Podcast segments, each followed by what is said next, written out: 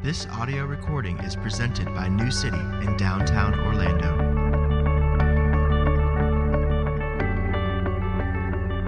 So this morning we're going to we're going to continue on in our series through First Thessalonians, and uh, instead of studying dozens of verses as we have been doing in weeks past, we're just going to kind of stop and, and, look intently at and really unpack uh, one verse. We're going to unpack the next verse. It's verse 13 uh, in chapter 2. And the reason I want to stop and slow down and focus in on this one verse is that I, I think we can learn an awful lot from it about God's saving work in our life. And I think we can learn an awful lot about how we participate in that work and how we experience that work. Uh, before we stand for the prayer of illumination, before we stand to hear this, hear this one verse, uh, I want to remind you of the context for the verse and I want to remind you of why Paul wrote it. And then once we get going in it, we won't refer much back to the, the book of First Thessalonians. So I want you to understand sort of the theme and the heart and the flow of what's going on uh, in the book. Uh, in, in chapter 2, Paul is defending himself. He's defending himself, his team, and his ministry. Uh, they're under attack. They're being uh, accused of some things. Uh, as you likely recall, if you've been with us over the last couple of weeks, around 50 AD, Paul and his team uh, entered into the Macedonian city of Thessalonica, and they began to preach the gospel. They began to preach Jesus. They began to explain to people how uh, they can receive grace and forgiveness uh, in Christ. And they had this extraordinary impact, maybe one of the most impactful three weeks in all of the Apostle Paul's uh, life. Uh, but after three weeks, uh, uh, Paul and Silvanus and, and Timothy uh, were run out of town. They created such a stir and they created such a following that the book of Acts says that there were some jealous Jews and some power hungry Greeks that ran them out of town. And so Paul runs to Berea, and uh, Berea is not far enough away from Thessalonica because some, some Jews from Thessalonica follow him there, uh, cause problems for him there, and force him to leave again, and he, and he runs to Athens. Uh, Athens is not far, far enough away from Thessalonica because the same exact thing happens there. Uh, Jews from Thessalonica come to Athens, cause problems, force Paul to flee yet again. Paul finally lands in Corinth, and we find out in Corinth that somewhere along the way he had sent Timothy back to the church in Thessalonica to check on them, uh, to see how these brand new believers were doing, to see how this infant church uh, was faring. Paul's logic was, uh, no doubt, if they're chasing me all the way to Athens, they're probably uh, being pretty brutal to the believers in Thessalonica. And we know from chapter 3, verse 6 in 1 Thessalonians that when Timothy catches up to Paul, uh, again uh, in Corinth, uh, we know that the report Timothy gave to Paul was incredible. He gave Paul uh, basically a ton of good news. He, he, let, he let Paul know that the believers, uh, the church, the gospel was moving forward in Thessalonica. But in addition to the good news, uh, Timothy also evidently told Paul that the persecutors of the church uh, in Thessalonica were attacking Paul and his team. They were attacking Paul's integrity, they're, they're attacking his credibility. They were trying to shake the Thessalonians from their faith in the gospel by, by attacking Paul. And we looked at this extensively last week. If you weren't here, I'll just quickly remind you. Uh, the persecutors were evidently accusing Paul of being what, what was known as a sophist.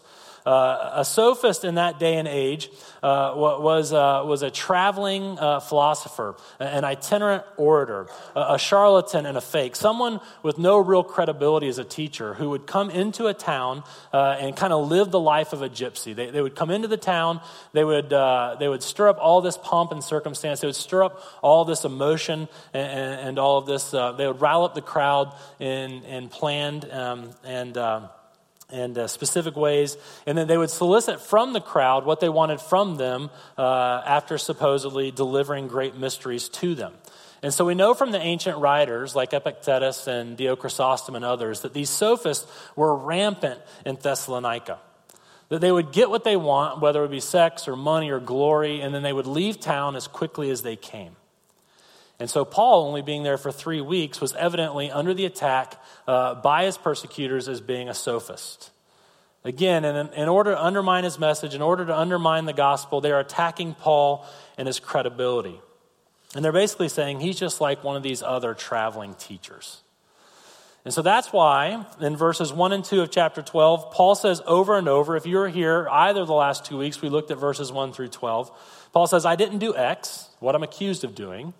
He said, but in fact, you know that I did why. You can recall how I behaved around you. He says in verses 10, showing, showing that he knows that he's under attack, he's on trial uh, in, in, the court of common uh, man. He knows he's on trial, and he says, You're my witnesses, and God also, of how holy and righteous and blameless was our conduct towards you believers. Five times in those 12 verses, he said, You know or you saw. You can remember how I behaved when I was there. Your experience of me and your experience of my ministry is a big part of discrediting these accusers. So, again, in chapter 2, Paul is defending his ministry. He's defending his ministry not to defend himself, but because he wants the Thessalonians to continue uh, in, in the gospel, continue in their faith in Christ. And so, in the first 12 verses of chapter 2, Paul is telling them, You experienced me. But then in verse 13, our verse for today, Paul, Paul makes a subtle shift, and it's an important shift. It's important for our sermon today. In verse 13, Paul goes from reminding them of what they experienced of him to reminding them of what they experienced from God. Paul shifts in verse 13 and he goes from reminding them of his work among them to reminding them of God's work in them. And so he's going to tell them, based on what you experience from God, you can know that I'm a real prophet, I'm a real teacher, that I'm genuine and have credibility. And what I want to do is, I want us to look at the verse and really dive into it. Because he's going to explain what they experienced from God. He's going to explain what God was doing in their lives. And I want us to dive into that one verse and think about the same ideas for ourselves. 1 Thessalonians chapter 2 verse 13.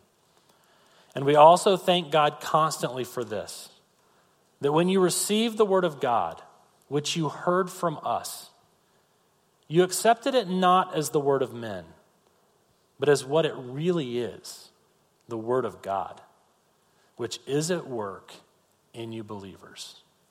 This is God's Word. Thanks be to God. Please be seated. All right, two things. I want us to see two things. First, I want us to see God's sovereign work in His people. And second, I want us to see His people's participation in that work. On the, on the one hand, I want us to see God's sovereign work. On the other hand, I want to see his, his people's participation in that work. So, first, God's sovereign work in his people. By looking at verse, verse 13, I, I want us to see what Paul repeatedly teaches over and over. And that is this that, that God gives his, his people the gift of faith, and that God is always at work in his people. Two things God gives his people the gift of faith, and God is always at work in his people. So, first, God gives us people the gift of faith, the, the gift of faith to receive the word. Uh, look with me at verse 13. Notice how Paul, Paul starts out. It's obvious that he's continuing his line of thought. He says, and we also. But Paul doesn't say, uh, we remember, we also remember that, that you received and accepted our message. Paul, Paul says, he constantly thanks God that they received and that they accepted the message. Now, again, we said this several weeks ago, but I want to remind you, I want to draw your attention to the fact that Paul doesn't thank them for their reception of and for their uh, acceptance of his proclamation. He doesn't say, hey, thank you for believing us. Paul also doesn't say, hey, no big deal. You don't have to thank me for giving you the message. As if maybe Timothy had come and told him, hey, they're really grateful to you. He doesn't say, no, don't, don't thank me. He thanks God. But look at what he thanks God for. He doesn't thank God for making salvation available to anybody who accepts it. He doesn't thank God for some massive sign in the sky or some massive miracle that helped people uh, believe uh, the message that was being given to them. He doesn't say, hey, God, thank you for that big sign. That really helped them accept the message. Paul thanks God for the Thessalonians' reception of the word, and Paul thanks God for their acceptance of the gospel. Think about that. He thanks God for something that happened inside the hearts of the Thessalonians. God, Paul gives God credit for, Paul gives God the glory for, Paul gives God thanks for their decision. And we also thank God for this that when you received the Word of God, you accepted it as the Word of God. Why does Paul thank God? Because Paul believes that God is sovereign over and God is sovereign in salvation. By that, I mean this God doesn't just know who will be saved, it's God's power that causes salvation.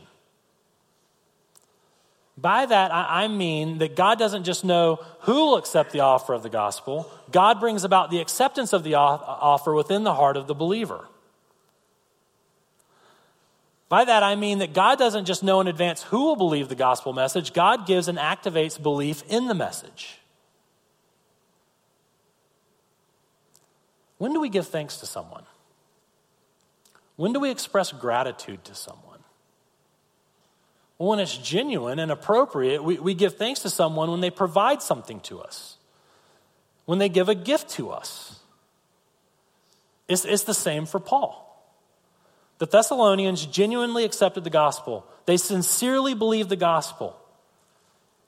And Paul thanks God because Paul knows that ultimately God gave that gift to them. Notice at the end of the verse that Paul addresses them as believers. Some 20 times in this book, Paul calls them brothers and sisters, but here he decides to address them as believers, as those who have faith. Uh, the word belief and the word faith in your English Bible comes from the same Greek word. We just don't, we don't like to use the word faith as a verb. We like to use the word believe. But Paul calls them believers because receiving and accepting the word of God as the gospel is conceptually synonymous with believing the gospel. It's conceptually synonymous with having faith in the gospel.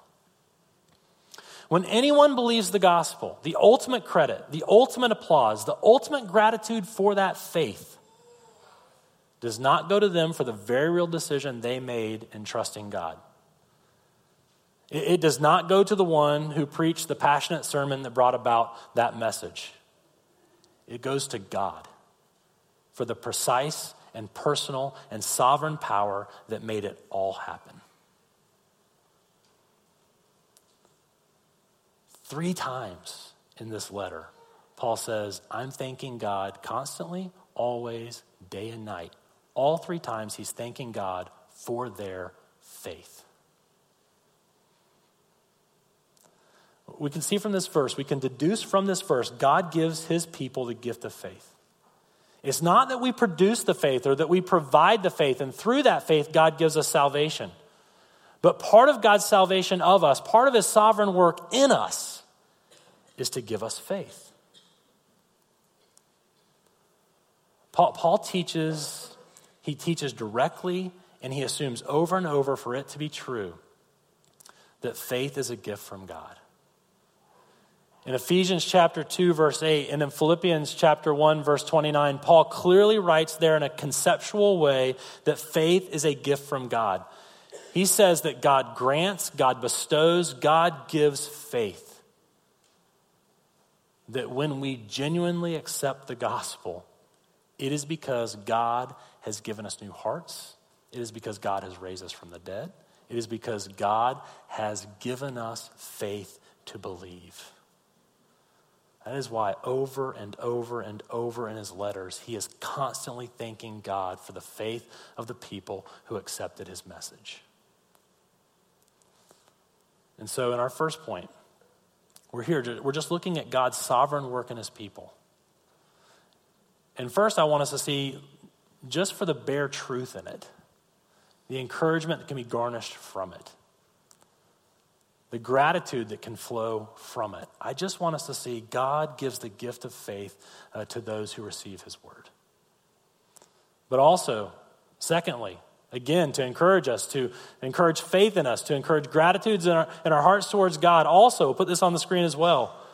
God also, through his word, is always at work in his people.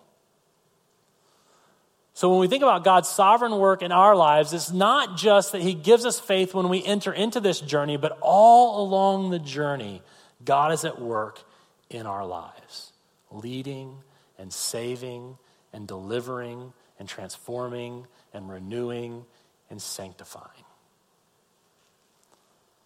So, so Paul, when he references the past, he thanks God for the Thessalonians' acceptance of the word. And then in the last phrase of the verse, the only phrase in the present tense, it's almost like this parenthetical comment.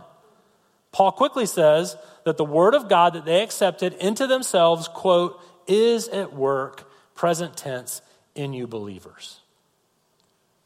This is fantastic news. Uh, to be clear, the Word of God or the message of God is an interchangeable concept with the gospel of God or with the good news from God. If you were to read 1 through 13, this would become very evident to you. Four times in verses 1 through 12, Paul says that they, while in Thessalonica, quote, declared the gospel of God, verse 2. They spoke the gospel of God, verse 4. They shared the gospel of God, verse 8. They proclaimed the gospel of God, verse 9. And so now in verse 13, when he references what they heard from them, when he, he calls it the word of God, or when he calls it the message, the message from God, it's just another way of saying the gospel, the good news of salvation by grace in Jesus Christ. And so, what Paul is saying is that God's, God's work in them is not just past tense. God's work is not just in them in the past to provide them the faith to start in the journey. But God is constantly and incessantly at work in them all along the journey. Again, this is incredible news. Now, Paul doesn't elaborate in our verse on what this work is. He doesn't further describe what is this work that God keeps doing. But we know that this is a favorite word of Paul's, this word work. It's a word for supernatural work and activity. And we know that Paul likes to use this. And in other books and other epistles, he describes what the work is. And so in, our text, he just says, listen, God's word, it's at work in you. God's gospel, it's at work in you. The word that comes from God is of God. God's at work in you. But then he doesn't say what that work is. But in order to encourage us, I want to tell you some of the things he says in other passages. In Galatians 3, for example, Paul writes that God supplies the Spirit to believers. And in Galatians 3, Paul says that the Spirit, same word, works miracles among us. And then as the letter unfolds, the Spirit's work is described in, in, these ways. This is what it means for the Spirit to be at work in us. First, he, the Spirit enables us, the Spirit leads us to relate to God as our Heavenly Father. The Spirit's work in you is to help you understand that God is your Father and He loves you. Second, in the book of Galatians, the Spirit's work in us is to make us hopeful about our certain future. Anytime we think hopefully about the future, the new heavens and the new earth, the way in which the present pain that we're going through will be, will be redeemed in that place, Paul's like, that's the work of the Holy Spirit. That's God's work in you. Third, uh, in, in Galatians, the work of the Spirit in us, according to Paul, is to produce fruit in us. is to make us loving, is to make us patient, is to make us kind, is to make us good.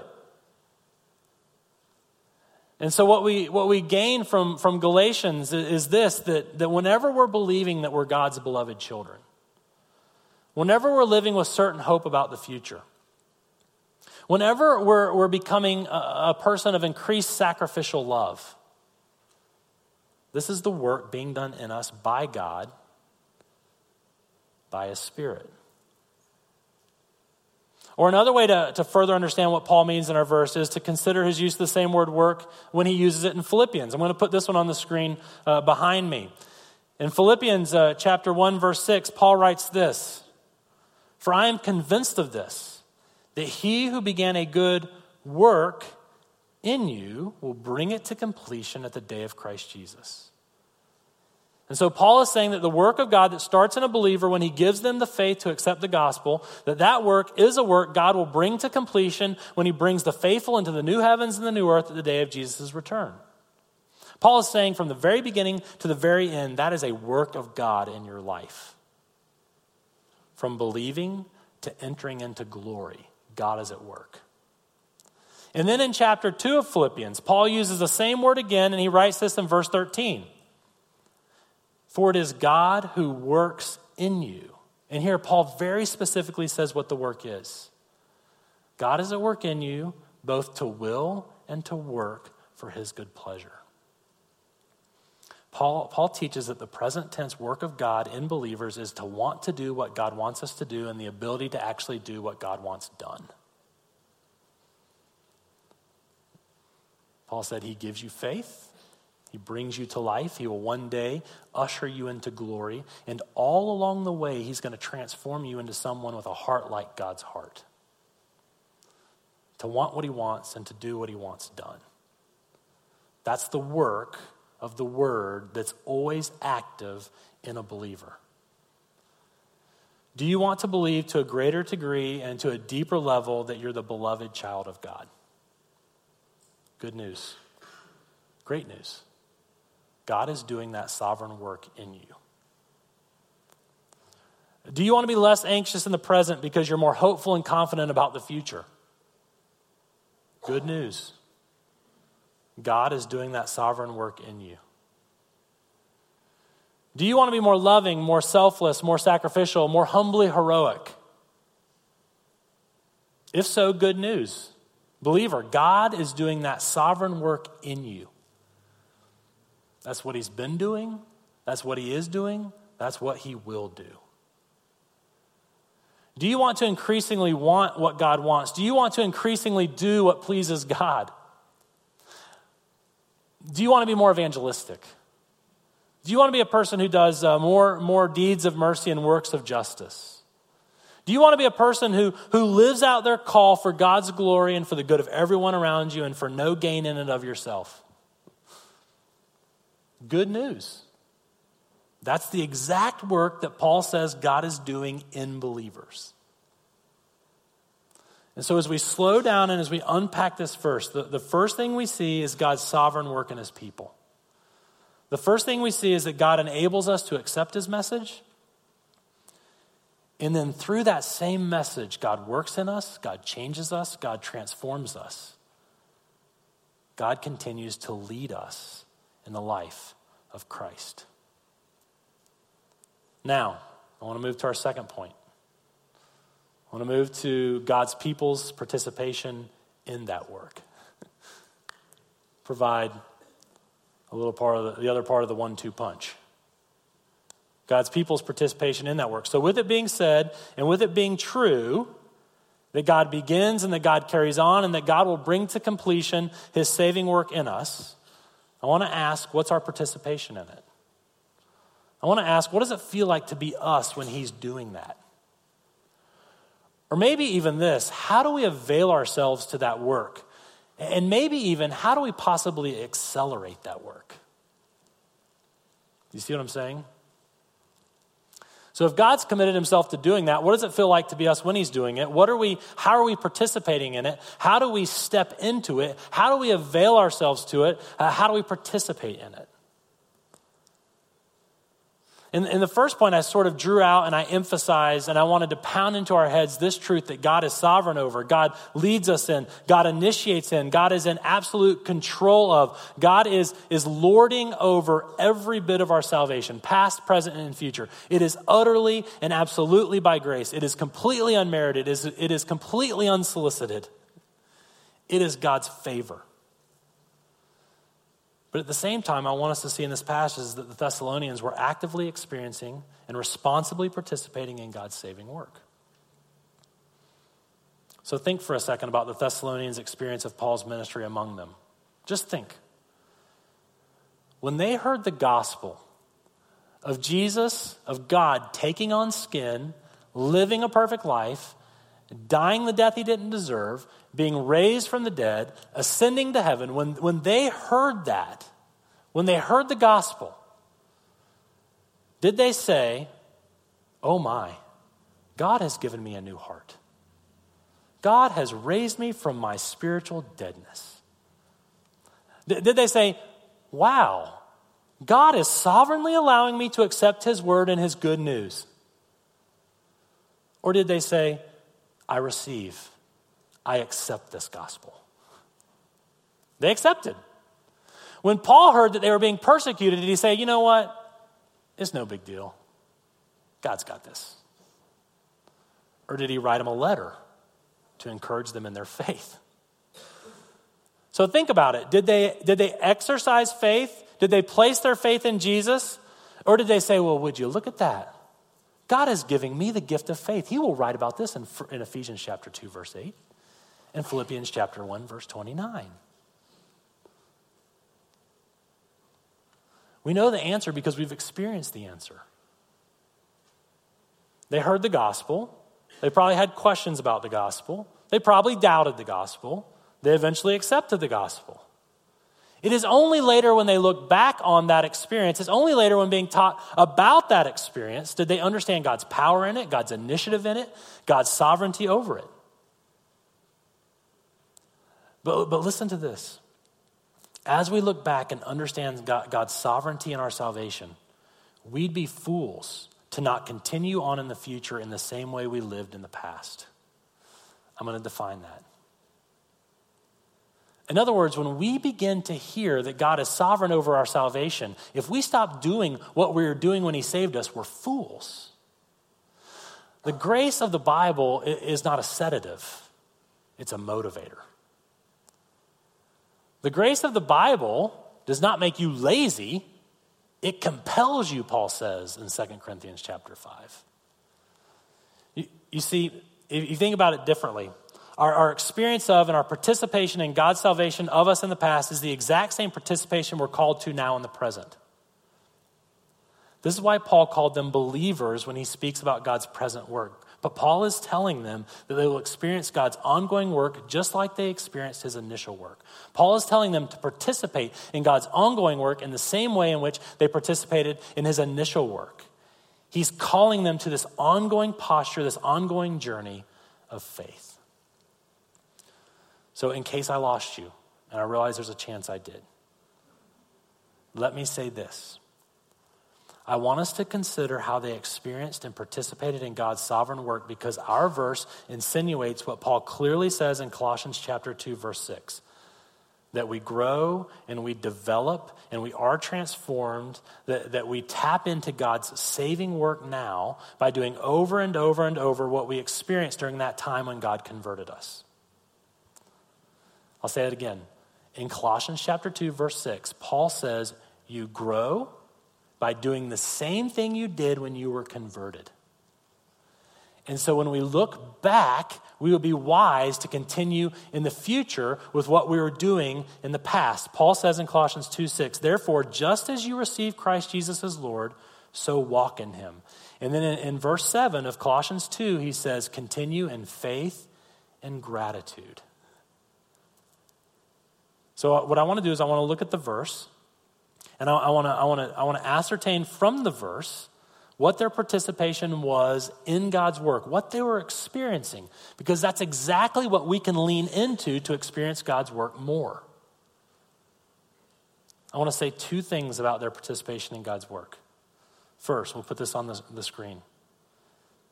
They or we receive and accept his word and his gospel. So look back at the passage. Look back and see what Paul says. And we also thank God constantly for this that when you receive the word of God, you accepted it as what it really is the word of God. And so, receive and accept are two different words in the Greek language. That's pretty obvious. In English, receive and accept are similar, but, but, but they're not synonymous. They're similar, but they're close to being synonymous. In the Greek, these words are very much related, but they're really not that similar, and they are by no means synonymous. Paul is saying, I am glad you didn't just receive, but you also accepted. Okay, so listen. Receive in the Greek is a word that is very passive in nature. My hunch is that this is what we tend to do with the Word of God we receive it. It is very passive in nature. It's almost always used in the Bible in connection to listening to and receiving a tradition.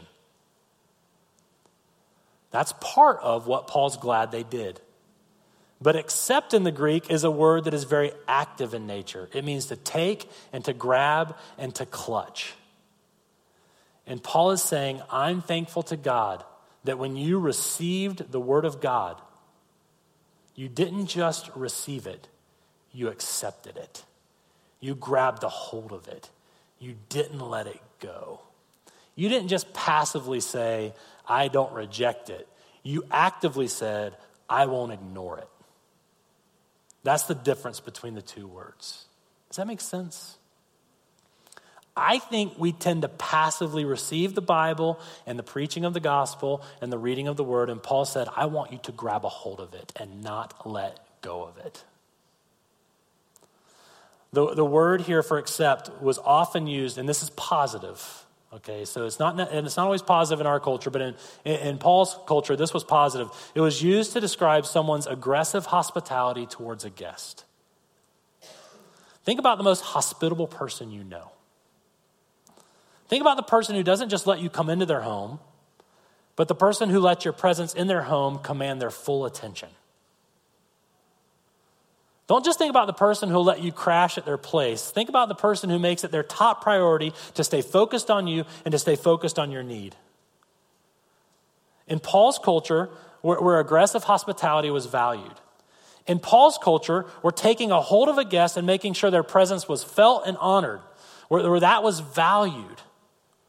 Paul says, I'm so thankful to God that you didn't just politely listen to me and receive my message about Jesus. I'm so thankful to God that you aggressively clutched onto it, that you made it the focal point of your heart, that you made sure that everything else revolved around it. What happens to us when God is at work in us? His message, His word, His gospel, it's not just tradition to us. It is a prize to be grasped and clutched and held onto. His gospel is something to be made much of. Think of the day you were converted. It was so glorious and beautiful.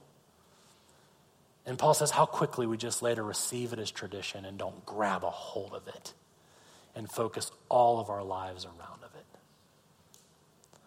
What can we do to avail ourselves to God's work? What can we do maybe even to accelerate his work? I think the verse is encouraging us to grab a hold of His Word, to grab a hold of His message, to grab a hold of His gospel, to not let it become inferior to anything else in, our entire lives and in our world. If we want to experience God's power for change, we have to spend more time moving His Word from that, that of the place of a tradition to that place of an honored guest in our heart. We have to more feverishly not just let God's gospel crash inside of us somewhere and take up a little bit of space, we have to let it be the honored guest of our heart. And Paul is saying, when you received, yea, accepted the gospel that was preached to you, it was the end all, be all. And he is saying to us, that's how you grow. Is God sovereignly in charge of it? Sure, He is. But what are you going to be doing while He does it? Receiving and accepting, receiving and appropriating, receiving and applying the gospel to every square inch of your heart. That's when we grow. Second, we'll put this on the screen. The second uh, truth that we can pull out of this text as to how the Thessalonians we're, we're participating in God's work and how we can participate in God's work. We hear His word and His gospel from each other. Don't miss the little phrase in verse 13, which you heard from us. So here's the point God's word, God's message, God's gospel, God's proclamation, God's speaking. It was delivered through his messenger. So the Thessalonians, listening to Paul, Timothy, and Silvanus, didn't just accept their teaching, quote, as the word of men, but as what it really is the word of God. God likes to speak through each of us to the other. Now, of course, this doesn't mean that anything a human says to you is God's word. But this does mean that God likes to communicate his word through humans. And to be sure, there's something unique and special going on with Paul as an apostle in the first century when God is writing his scriptures. But we, in a very real way, are used by God to communicate his gospel to one another when we speak the scripture. Paul says in Colossians 3:16, let the word of Christ dwell in you richly as you teach and admonish one another. How do we let the word of Christ dwell deep inside of us? By grabbing a hold of the fact that we're here to teach and admonish one another, and we're here to be taught and admonished by one another. There is, of course, incredible value in reading God's truth and in reading His gospel in private worship. That's why we want you to do it every morning all by yourself. But there is intense value in hearing His gospel and hearing His love and hearing His forgiveness and hearing His promises from other real people who actually know you and declare it to be true. It is so hard to proclaim the beauty of the gospel to your own heart. But how beautiful are the feet of the ones who come and preach it right to the core of your being in the midst of whatever you're going on, what's going on in your life. What was happening in the Thessalonians' lives when they were converted? Someone who believed the gospel for them proclaimed it to them. And they heard it for what it was not a message from man, but a message from God. What was going on in our lives and in our hearts when we were converted by the gospel? I remember the Waffle House waitress that converted me, that God used to convert me. It was as if the Shekinah glory was behind her head and she was speaking God's truth right into my heart. How can I participate in and maybe even accelerate God's work in my life now? Same thing. Us teaching and admonishing one another and letting the word of Christ dwell in us richly. Uh, I'll close with, with this. Uh, this week I was working on the sermon, and I was working on these glorious truths and rehearsing these realities. And frankly, I was quite numb to them. And Trisha called and let me know that I needed to come home for a little while and it, would behoove our family if I could. And so my mind was thinking, well, I'm going to keep working on the sermon, but I'm going to go home. So I sat on the couch, turned on the TV, did what a responsible dad does. And, and two of my children were over on the couch over there, and they were picking at one another, playing with one another, uh, nagging one another, creating commotion with one another. And they were really annoying me. And they were really agitating me. And I was getting quite worked up by it. Like I could feel myself getting agitated by what was going on. And then I looked down and I saw my five year old right there, Indian style, on the floor with his thumb on his middle finger and his thumb on his middle finger, sitting Indian style with his eyes closed. I said, Liam, what are you doing? I'm focusing. I said, and I have no idea, by the way, if this is from the Lord, if he's been regenerated. I have no idea. I don't know if this is his temperament. He's such a people pleaser. I have no idea. So I'm not saying he's the next great prophet or anything, okay? So just, just take it for what it's worth. I said, What are you focusing on? I'm focusing on the fact that Jesus died for us and he loves us, and we'll be with him forever, which is exactly what Michelle's been teaching him in City Kids. And I thought, You idiot. Where will peace come from in this circumstance? It's going to come from focusing on the fact that Jesus loves you, died for you, and you'll be with him forever. What had I been studying for hours? Jesus loves us, died for us, and will spend forever with him. What went right into my heart as if God were speaking? A five year old. Do we want to experience this transforming work of God? God says, grab a hold of my gospel and take it to the middle of your life. And God says, get yourself around real people who, in real circumstances, can speak the truth to you. They're going to be better at it than you are for yourself. Let's pray. Jesus, we thank you uh, so much for the truth that you have loved us with an eternal love. That it, that it is so good for our souls to hear that we did nothing to earn your love, and therefore we can do nothing to lose your love. It is so good for us to hear that your love for us will never end because it never began. It is so good for us to hear and to have our minds boggled by and to be frankly confused by your work in our lives.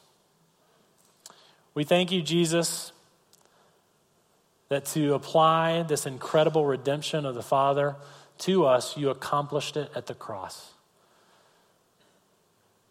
We, we thank you that you have, you have provided a, a gospel that is so amazing that we don't have to do anything to get it and we can't lose it. We thank you for that. Holy Spirit, we pray that you would help us to hold as completely and absolutely true the reality that you are saving us, you're sovereignly leading us in our salvation, and at the same time, you encourage us to work out this salvation with fear and trembling, to apply this salvation to every nook and cranny of our lives and heart. That you want us to endeavor to live a life like Christ, that, that you want us to give all of our being to growing in Christ likeness. We pray that we would believe both of these and be energized by them, and that we would experience this power and this transformation. It's in the name of Jesus that we pray these things.